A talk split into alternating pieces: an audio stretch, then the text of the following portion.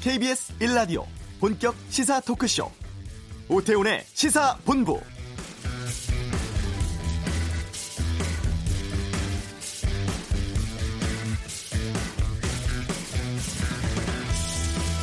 부동산 시장이 들썩이면서 정치권도 최근 들썩이고 있습니다. 집값 급등에 대한 비판, 다주택 정치인과 고위 공직자로 향하고 있는데요. 지난해 12월이었습니다. 경실련이 청와대 참모들의 부동산이 3년간 평균 40%가 올랐다는 비판을 했고 이에 대해서 노영민 대통령 비서실장 자체 권고안 냈죠. 투기 과열 지구에 두 채 이상 집 가진 참모들 실거주 한 채 제외하고 모두 처분하라는 것이었습니다. 제시된 시한도 6개월이었죠. 시한을 훌쩍 넘긴 지금 청와대 권고는 잘 지켜지지 않은 것으로 보이는데요. 오늘 오전 노영민 비서실장이 국민 눈높이에 미치지 못해 송구스럽다면서 이달 내 서울 아파트 처분하겠다고 밝혔습니다. 총선 전 민주당은 총선 후보자들에게 당선되면 거주 목적 외 주택을 처분하겠다는 서약서를 받아놓은 상태이기도 하죠. 오태훈의 시사본부 이슈에서 경실련 관계자와 함께 최근의 부동산 문제 짚어보도록 하겠습니다. 오늘 그냥 갈 수 없잖아 코너에선 국민 감정과 멀어지는 사법부 형량에 대해 다루겠고요. 2부 아는 경찰 구급차 가로막은 택시 기사 사건 또 종료된 이춘재 수사 결과에 대해서 살펴보는 시간 준비하겠습니다. 더불어민주당 당대표 선거가 8월에 있습니다. 대진표가 거의 나왔는데요. 김성환의 뉴스 소다에서 정리해드리겠습니다. KBS 라디오 오태훈의 시사본부 지금 시작합니다.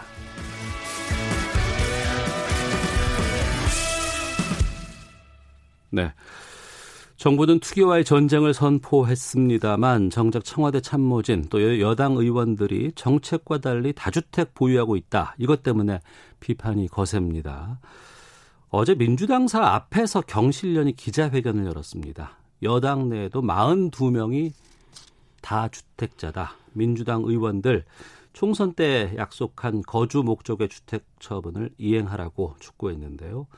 경제정의 실천 시민연합 경실련 김헌동 부동산 건설 개발 본부장과 함께 말씀 나누도록 하겠습니다. 어서 오세요. 예, 안녕하십니까. 최근에 시사 프로그램 여기저기 많이 나오시더군요. 예, 그렇습니다. 오늘도 한 세 군데 저, 나갈 계획입니다. 예, 그러시군요. 예. 지금 서울 아파트 값 어떻게 보세요? 그러니까 지금 문재인 정부 3년 동안 네. 어, 36개월 중에 30개월간 계속 오르기만 했습니다. 네.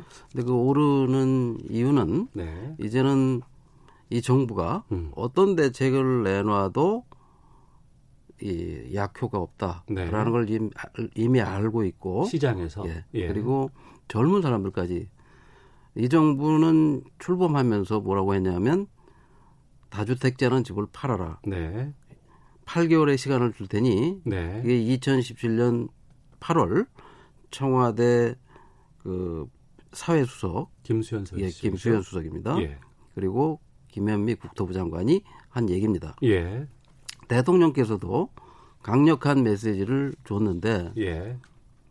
근데 정책은 정작 정책은 집을 여러 채 가진 사람들이 임대사업자 신고를 하고 집을 100채, 200채, 300채, 500채, 900채까지 가진 사람이 있습니다. 예. 이렇게 사재기를 하면 세금을 한 푼도 내지 않게 어. 투기를 장려했습니다. 예. 그리고 부동산 대책을 내놓은 걸 자세히 들여다보면 집값을 잡기 위한 게 아니라 네.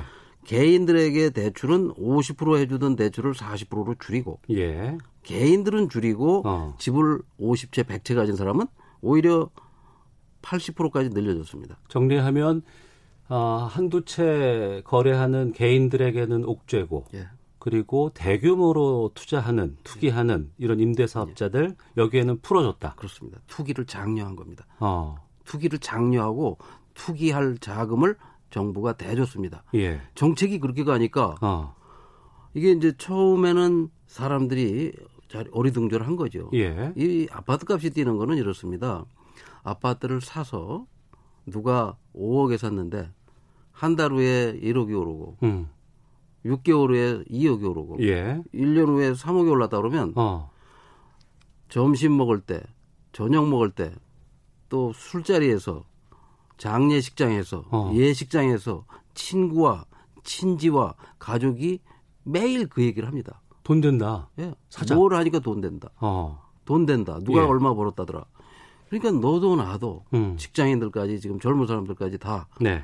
아파트를 한 채라도 사서 음. 단기간에 몇 억 벌어보자. 네. 이런 심리가 지금 확산이 됐는데 음. 일부러 그렇게 정책을 네. 사용한 것이 아닌가 예. 하는 의심이 들 정도로 아 일부러 한 게 아닌가라는 의심이 들 정도로 예. 예. 이게 지속됐습니다. 어. 그리고 지금도 정부와 여당 청와대가 만지작거리는 대책을 보면 예. 그 맥이 같습니다. 아, 변함이 없어요. 변함이 없습니다.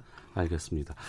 오늘 아침에 노영민 비서실장 정작 본인이 반포 아파트 말고 청주 아파트를 처분했다 이렇게 해서 좀 어, 해프닝도 좀 있었는데 반포 아파트 7월 내 처분하겠다고 밝혔습니다. 예. 이 부분은 어떻게 보셨어요?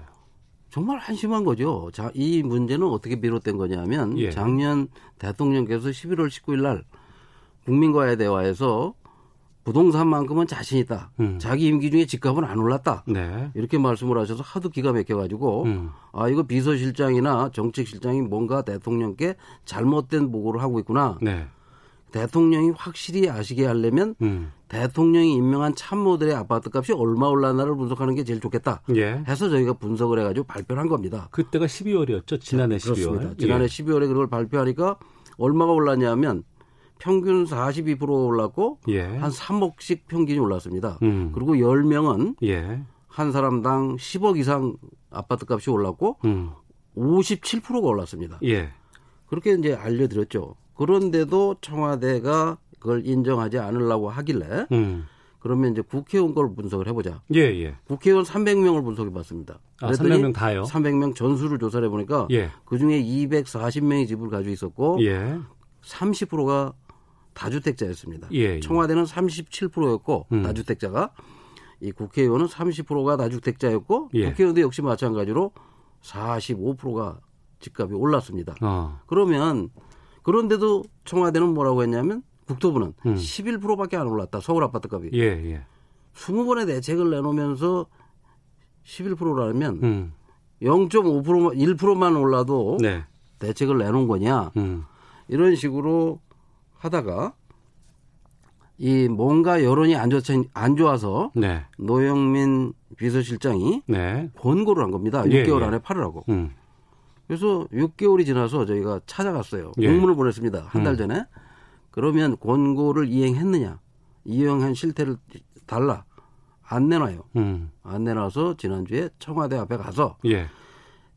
이 사람들이 만든 정책이 음. 지금 3년간 이 전 세계에서 이 서울처럼 대도시의 아파트가 50% 네. 단기간에 이렇게 폭등한 적이 없습니다. 어. 역대 정권에서도 없습니다. 예.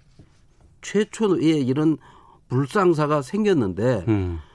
그 사람들을 그대로 놔둘 거냐. 집이 네. 두채 있다, 세 채 있다가 중요한 게 아니라 어. 저 사람들이 만든 정책이 5천만 국민에게, 천만 시민에게 예.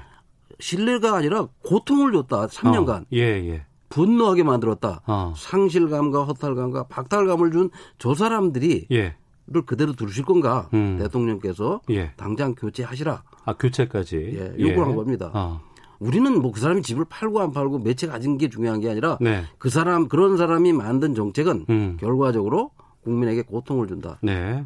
그런 의원 국회의원들이 만든 법은 국민들에게 고통만 가중시킨다. 네. 절대 집값을 잡을 수 없으니. 음. 근데 이제 여당은 여당은 네. 뭐라고 했냐면 청와대가 하니까 덩달아서 음. 총선을 의식해서인지 네. 집을 팔게 하겠다. 공천할 때 서약을 받겠다. 예. 이런 발언을 해놓고. 예. 거기도 역시 마찬가지로 공문을 보냈어요. 그랬더니 음. 전직 원내대표는 나는 바뀌었다. 네. 현직 원내대표는 전직이 한 거다. 음. 이렇게 서로 빙뽕을 치고 앉아서 자료도 내놓지 않고 예. 실태도 밝히지 않아서 음. 우리가 직접 작업을 해서 예. 어제 예. 민주당사 앞에 가서 어. 서약 이행 실적을 내놔라. 예. 서약서 좀 공개해봐라. 음. 누가 어떤 서약을 했는지 예. 했더니 못 내놓고 있습니다. 음. 뭐 지금 와서 부랴부랴 예. 실태 조사를 인제한답니다. 아. 이런 정도로 국민의 신뢰를 잃은 예. 21대 국회가 시작하기도 전에 음. 저런 국회의원들을 상임위에 보내서 부동산 정책을 만들으라고 하면 네. 거기서 제대로 된 정책이 또 나오지 않을 거다. 어. 그래서 저희가 여당과 예. 청와대라 그다음에 저기 왜냐하면 야당을 아직 가지 않은 이유는 야당을 안 간 이유는 예. 여당이 음. 3년간 잘못했습니다. 네. 야당이 잘못한 게 아니고 음. 여당은 서약을 했고 약속을 했습니다. 국민한테. 네, 네. 청와대는 권고를 했고 대통령이 지시를 했습니다. 예, 예. 정책을 만들고 음. 약속을 하고 그 약속을 이행하지도 않고 약속했던 내용을 공개도 못하는 저런 청와대와 여당이 지금 이 3년간 50% 오른 거에 대한 대안을 네. 대통령 지시로 만든답니다. 음. 제대로 된 대안을 만들게 하기 위해서라도 저 사람들은 교체되거나 네. 정신을 번쩍 차리게 음. 해야 할 필요가 있었기 때문에 알겠습니다. 간 겁니다. 어제 김태년 원내대표가 이렇게 얘기를 했습니다. 투기성 주택 보유자에 대해서 종부세, 그러니까 투기성 주택 보유자에 대해서 종부세 등을 중과하고 특히 아파트 투기 세력을 근절하는데 모든 정책 수단을 동원하겠다면서 7월 임시국회 안에 그러니까 아마 8월 초까지가 될 것 같습니다. 입법까지도 내놓겠다고 하는데 이건 이, 어떻게 보세요? 이인영 원내대표가 3년 동안 한 말입니다. 아 똑같은 말을 그럼요. 했었어요. 그다음에 어. 지금 전에 그 추미애 대표가 네. 토지공 개념을 도입한다고 그랬습니다. 음. 그건 지금 여당의 대표나 네. 원내 대표들은 3년간 똑같은 얘기를 합니다. 그 지금 뭐냐 종부세를 강화한다는 거는 네. 강남에 10억짜리 아파트 가진 사람들이 네. 지금 20억이 됐습니다. 네. 그동안 오른 것만큼은 아니지만 음. 올랐기 때문에 세금을 더 내고 있었습니다. 예. 근데 그 사람들에게 자기 그 아파트를 자기가 올린 게 또 아닌데. 음. 주변 시세가 올랐으니까.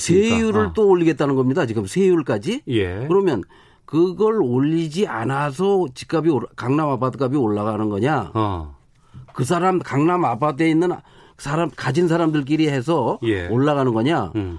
정부가 정책을 잘못해서 올려놓고 네. 올라간 것만큼 세금을 내고 있는 사람들한테 음. 세율까지 올려서 더 올리겠다. 네. 그럼 반 반발만 생겨가지고 음. 논쟁거리만 생기고 네. 정책이 법안이 통과도 안 돼서 음. 흐지부지 될 거 아니겠습니까? 네. 제일 지금 중요한 거는 중요한 아까도 것은? 말씀드린 네. 대로 세금을 내야 될 사람은 네. 500채 1000채를 가져가지고 지금 이 100만 채 정도를 사재기한 예. 투기꾼 음. 임대업자, 예. 임대업 신고만 한 사람들, 음. 이 사람들이 3년간 누린 세제 혜택을 네. 당장 박탈하고, 어. 그 다음에 이 세수, 예. 임대 소득에 대해서도 과세를 해야 됩니다. 예. 임대 소득에 대해서도 그렇죠. 과세를 해야 된다. 그 다음에 법인은 아파트를 가진 사람보다 네. 종부세를 3분의 1밖에 안 냅니다. 법인 말씀하시는 그렇죠. 거예요. 예. 예를 들어서 삼성이나 현대가 가지고 있는 1조 원짜리 빌딩. 예.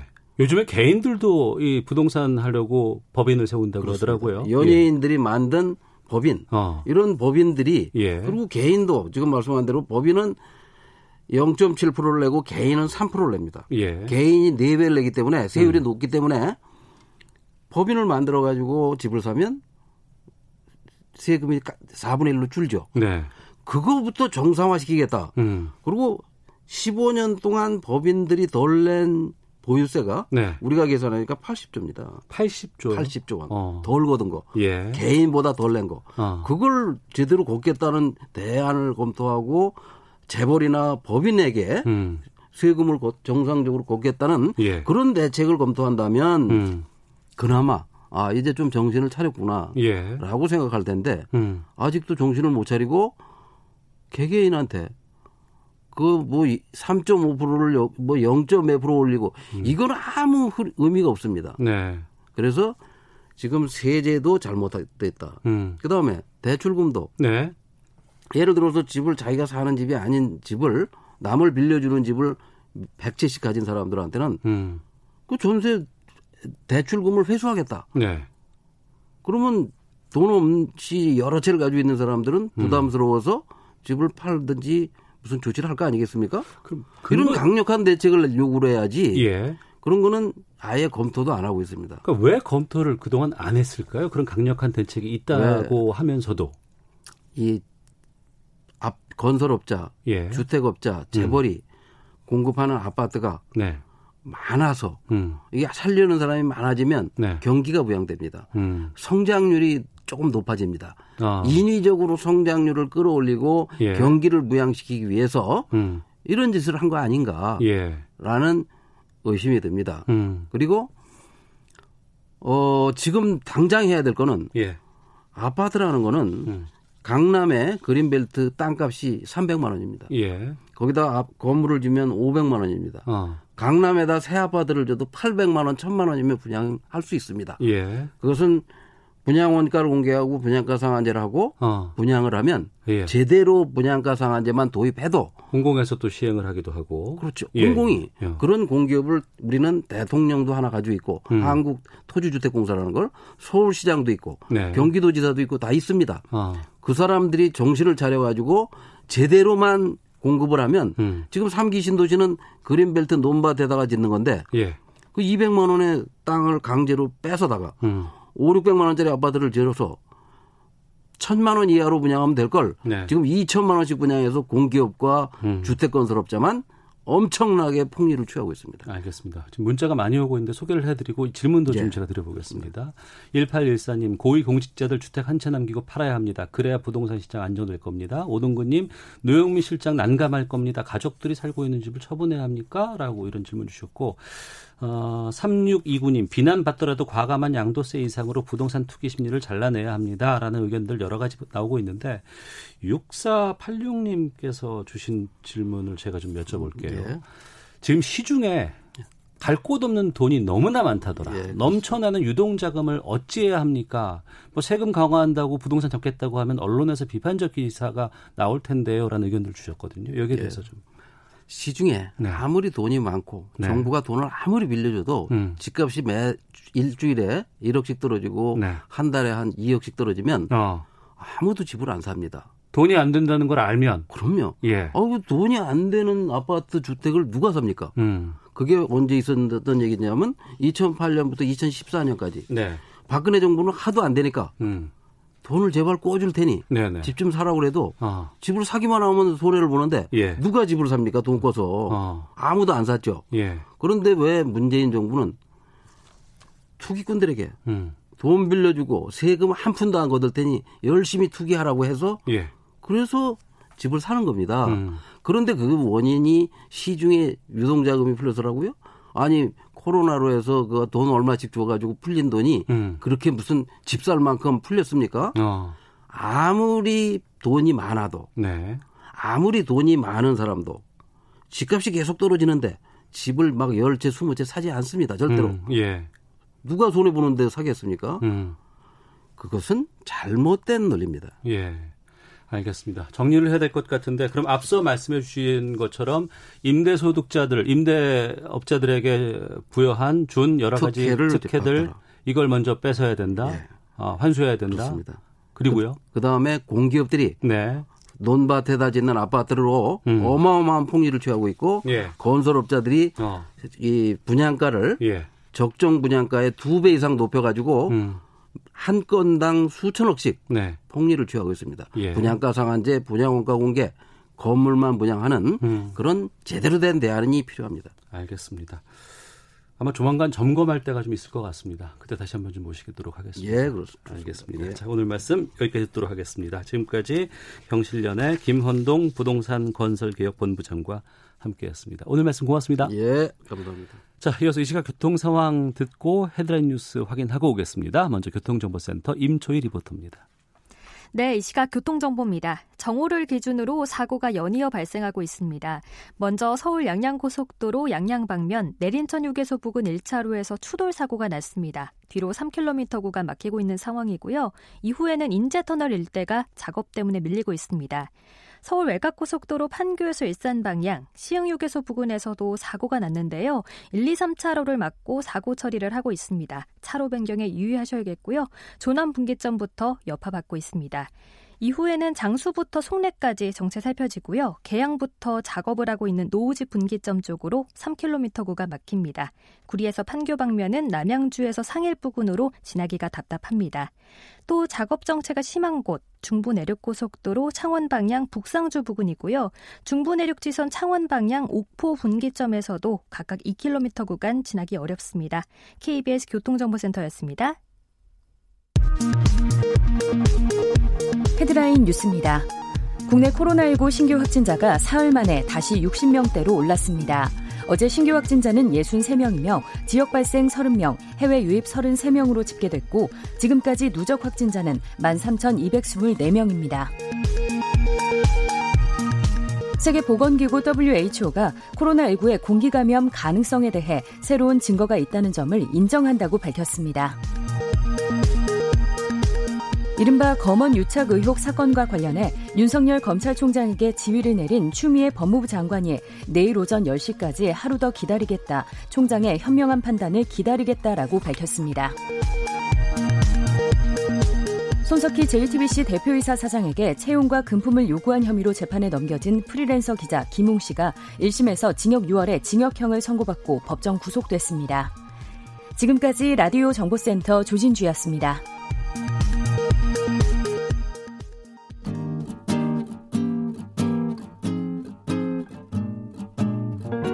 KBS 1라디오 오태훈의 시사본부 여러분의 참여로 더욱 풍성해집니다. 방송에 참여하고 싶으신 분은 문자 9730번으로 의견 보내주세요. 짧은 문자는 50원, 긴 문자는 100원의 정보 이용료가 붙습니다. 애플리케이션 콩과 마이케이는 무료고요. 시사본부는 팟캐스트와 콩, KBS 홈페이지를 통해 언제나 다시 들으실 수 있습니다. 많은 참여 부탁드려요. 네, 그냥 지나칠 수 없는 이슈를 다뤄보는 시간입니다. 그냥 갈 수 없잖아. 세계 최대 아동 성 착취물 사이트 운영자인 손정우 씨에 대한 미국의 범죄인 인도 청구를 법원이 불허를 했습니다. 어제 양변의 이열지열에서도 이 뉴스 다뤄봤는데요. 비난 여론이 상당히 거셉니다. 판사 개인은 물론 사법부 전체로 지금 향하고 있는데요. 점점 멀어지는 국민 법감정과 사법부 형량 이런 주제로 오늘 그냥 갈 수 없잖아 이종구 시사평론가와 함께하겠습니다. 어서 오세요. 네 안녕하십니까? 예. 여론이 심상치 않다면서요? 아, 네 그렇습니다. 사실 그 성범죄와 관련해서 어, 형량이 적어서 예. 거기에 대해서 비판 여론은 늘 있어 왔어요. 그런데 이번 건은 지금까지 있었던 것과는 좀 다릅니다. 양상이. 네. 첫 번째 강영수 이번에 판결 주심 판사인 강영수 판사에 대해서 네. 어, 청와대 청원 그러니까 이 어, 이 원래 지금 대법관 후보에 올라 있거든요. 30명. 예. 근데 그것은 이제 박탈해야 된다라는 청원이 좀 전에 제가 들어가 봤습니다. 12시 40분 현재 41만 3,258명. 어저께 올렸으니까 하루 만에 지금 40만 명을 돌파하고 있습니다. 하루 만에 41만 명이 넘었어요. 네, 그렇습니다. 아, 그리고 또 이제 엠번방 총공 어, 총괄기라고 해서 엠번방 피해자 지원 단체인데요. 예. 해시태그를 올렸는데 사법부도 공범 해시태그 이게 SNS를 통해서 굉장히 많이 확산되고 있고 음. 아, 더군다나 외신도 조금 부끄러운 놀라운 얘기입니다. 외신도 좀 비판에 참여를 했어요. 그래서 한국에선 최근에 달걀 18개를 훔친 남성에게 네. 18개를 구형했다. 그런데 음. 이번에 손 씨도 똑같다. 즉 달걀 18개를 훔친 혐의에 대한 똑같은 어떤 그 형량을 부과했다라고 비판하고 있습니다. 네. 미국의 이제 재판 법원계도 여기에 대해서 좀 비판 나왔다고 앞서 정원 뉴스에서 좀 나왔었는데요. 근데 이제 우리 형량이 특히 디지털 범죄, 성범죄 관련해서 형량이 너무 낮다더라 이런 얘기 많이 했었는데 네. 이번에 그 디지털 교도소라는 게 다시 눈길을 끈다고 있던데 왜 그런 거예요? 이게? 네, 이게 사실 디지털 교도소라는 건 불법 사이트입니다. 그러니까 어. 적법하지 않아요. 그리고 예. 어, 이것과 관련해서는 사실 범죄일 수도 있습니다. 왜냐하면 디지털 교도소라는 것 자체가 사이트인데 범죄일 수 있다. 네, 그렇죠. 왜냐하면 이거는 어, 일단 어, 어떤 점이냐면 우리가 이 성범죄에 대해서 너무나 어, 처벌 수위가 낮기 때문에 어떤 성범죄만이 아니라 네. 어, 전체적인 어떤 범죄, 살인죄라든지 이런 것에 대해서 음. 어, 너무나 형량이 낮게 나온 것을 단죄를 하겠다. 아. 이, 이 단죄할 수 있는 방법이 예. 신상 정보로 그냥 공개하겠다 예. 여기다 예. 올려서 아. 그러니까 교도소처럼 이렇게 그들의 어떤 그 디지털적인 정보를 올려서 거기에 준하는 형벌을 가겠다 이런 뜻이에요. 그러니까 우리나라 법 체계에서는 그들이 저지른 죄에 대해서 어, 적, 어? 벌이 너무 낮으니까 예, 차라리 법, 어. 그냥 우리가 나서서 불이익을 주겠다. 그렇습니다. 지금 현재 7일 기준으로 해서 어, 신상 공개가 올라온 사람은 75명인데요. 네. 좀 안타까운 거죠. 미국 같은 경우는 이런 웹사이트도 있습니다. 그러니까 팔찌를 짠, 찬, 찬 성범죄자들 있잖아요. 네, 팔찌를 네. 짠 그들의 정보는 아예 공개가 돼서 앱을 깔면 음. 어, 내 주변에 어, 그 앱을 그러니까 그 팔찌를 발찌를 짠 사람이 가까이 다가오면 표시가 돼요. 네. 그래갖고 그걸 표시를 누르면 어. 이 사람이 언제 어떻게 범죄를 했다라는 예. 정보가 나오게 하거든요. 어. 근데 우리는 아직까지 인권이라는 문제 때문에 예. 그렇게까지 하지 않고 있습니다. 그 전에 뭐 우리 그 법원 판결에 대해서 너무 좀 이렇게 지나치게 낮다더라 이런 분노들은 여러 번 있어 왔어요. 네, 네, 그렇습니다. 그럼에도 불구하고 지금 뭐 하루 만에 40만 명이 넘는 이런 청원 동참자가 나올 정도라는 건 여론이 이전과는 좀 다르지 않을까 싶거든요. 그렇죠. 그만큼 여론이 지금까지 어떤 성범죄에 너무 관용적인 게 아닌가라는 여론도 축적됐거니와 예. 지금 왜 다르냐면 엠번방과 관련해서 판결을 어, 판결을 받았는데 굉장히 손방망이 처벌이다 이런 기사와 분노는 있었어요. 하지만 그들은 국내에 있기 때문에 뭐 2심 대, 법원까지 가면 끝이에요. 근데 음. 이 손정욱 씨는 다르죠. 이번에 법 이번에 판결은 뭐냐면 미국에 보내서 엄중한 처벌을 받을 것인가. 왜냐하면 네. 우리보다 성범죄, 특히 아동 성범죄에 대해서는 예외가 없거든요. 온정이. 음, 예.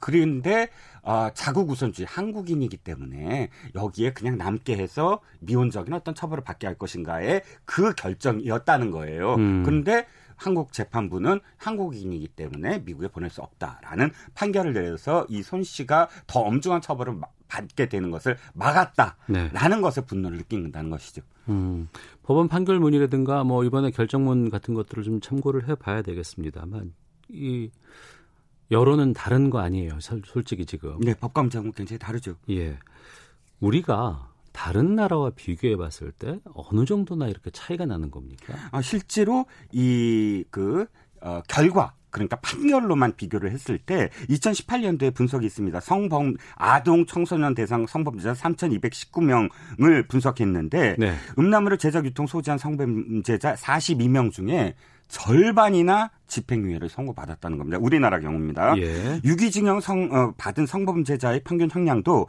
2년 7개월인데요. 네. 어, 미국 같은 경우 성범죄자 평균 형량이 10년 4개월이고요. 음. 초범이라 하더라도 아동 청소년 대상은 어, 보통 15년 이상 30년 이하, 네. 재범은 25년 이상 50년 이하, 누범은 35년 이상 최대 종신형까지 징역형을 선고받을 수 있다는 겁니다. 그러니까 여성가족부 발표에 따르니까 음란물을 제 작, 유통, 소지한 성범죄자들 이들이 우리는 2년 7개월 정도였는데 미국은 뭐 10년 4개월 그렇죠? 네 그렇습니다.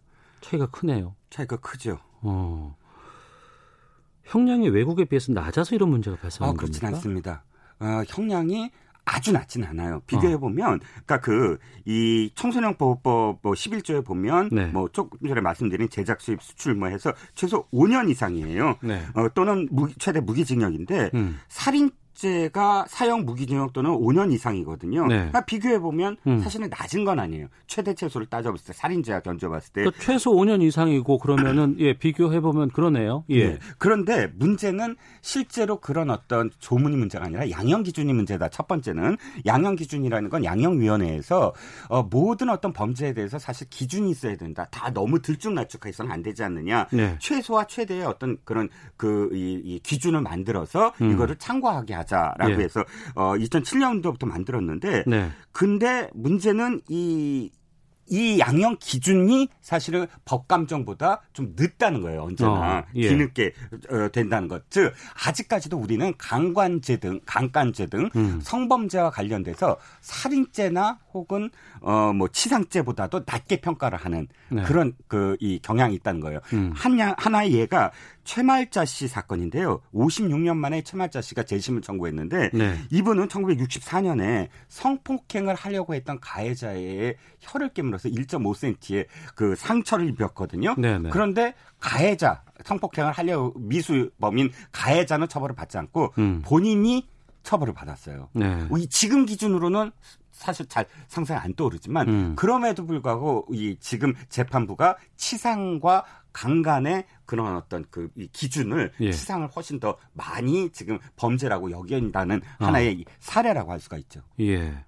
그러니까 우리 형량이라는 게 있습니다. 네. 뭐이 범죄를 저지르면 최소 몇 년, 네. 최대 몇년 이런 걸 정해주는 게 있고, 예. 근데 이것과 다르게 다르다고 할 수는 좀 없겠습니다만. 어, 예. 거기에 또 구체적인 기준을 심어주는 게 양형위원회라는 곳이고, 그렇죠. 거기에서 그 기준이 양형 기준이 형량과 그 범죄를 비교해 봤을 때 너무 낮다라고 지금 말씀해 주신 건데. 그렇죠. 그러면 양형위원회를 열어서 네. 양형 기준을 높이면 되지 않습니까? 그렇습니다. 지금 앵커님 말씀하셨듯이 하도 이게 들끓으니까 예. 양형위원회가 4월 20일 날 특히 디지털 성범죄와 관련해서는 기준조차도 미비했거든요. 음. 그래서 4월 어, 20일 전체회를 열고 아청법, 아동 네. 청소년 어, 성범죄와 관련된 11조 양형 기준에 대해서 이제 논의를 하고 있는데 네. 아직 결론은 발표는 안 했습니다. 그런데 문제는 여기에 또 한 가지 함정이 있어요. 장량 감경이라고 해서 양형 기준은 있다고 하더라도 지금까지 그 법관들이 일반적으로 아 이거를 이제 가중 처벌하지